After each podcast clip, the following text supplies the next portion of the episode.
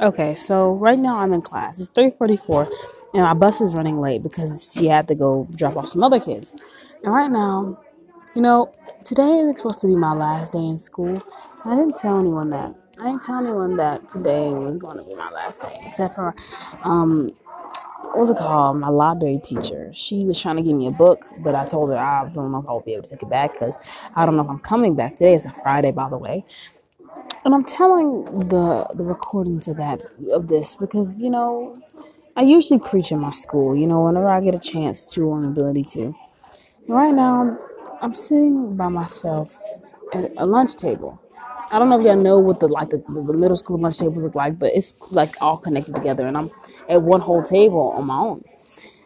And I don't know if this is God will, God's will, but I always tell him I want His will to be done, and His kingdom to come. And you know what?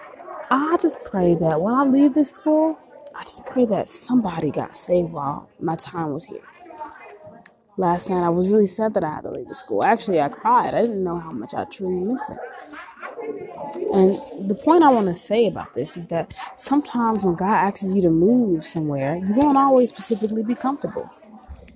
Jesus, he left everyone and literally was isolated with himself for 44 days and he was and he was fasting. Like 40 days straight and then he was tempted by Satan. And the thing about that is that it wasn't the devil who led him to the wilderness. It was God. God led him to be alone. And I feel like it's the same thing God is doing to me right now in a wilderness thing.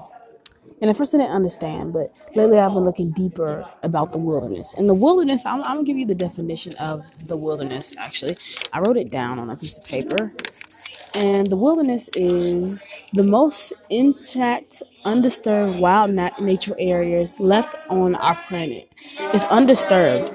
So, I mean, God doesn't want you to be disturbed. And as you can see, literally after Jesus was tempted for them 40 days, Jesus, it, then it says, yeah, oh, this is a Matthew 4, but in verse 12, that's when he starts his ministry. Sometimes you need to be isolated or be in the wilderness season and after that, God has the promise written right there for you. He's just trying to get all the flesh out of you. So, yeah, I don't know if y'all can hear the background noises, but um I've learned something today. That even if I never come to this school ever again in my life, I know that I left a legacy here. All right, y'all be blessed. Peace out.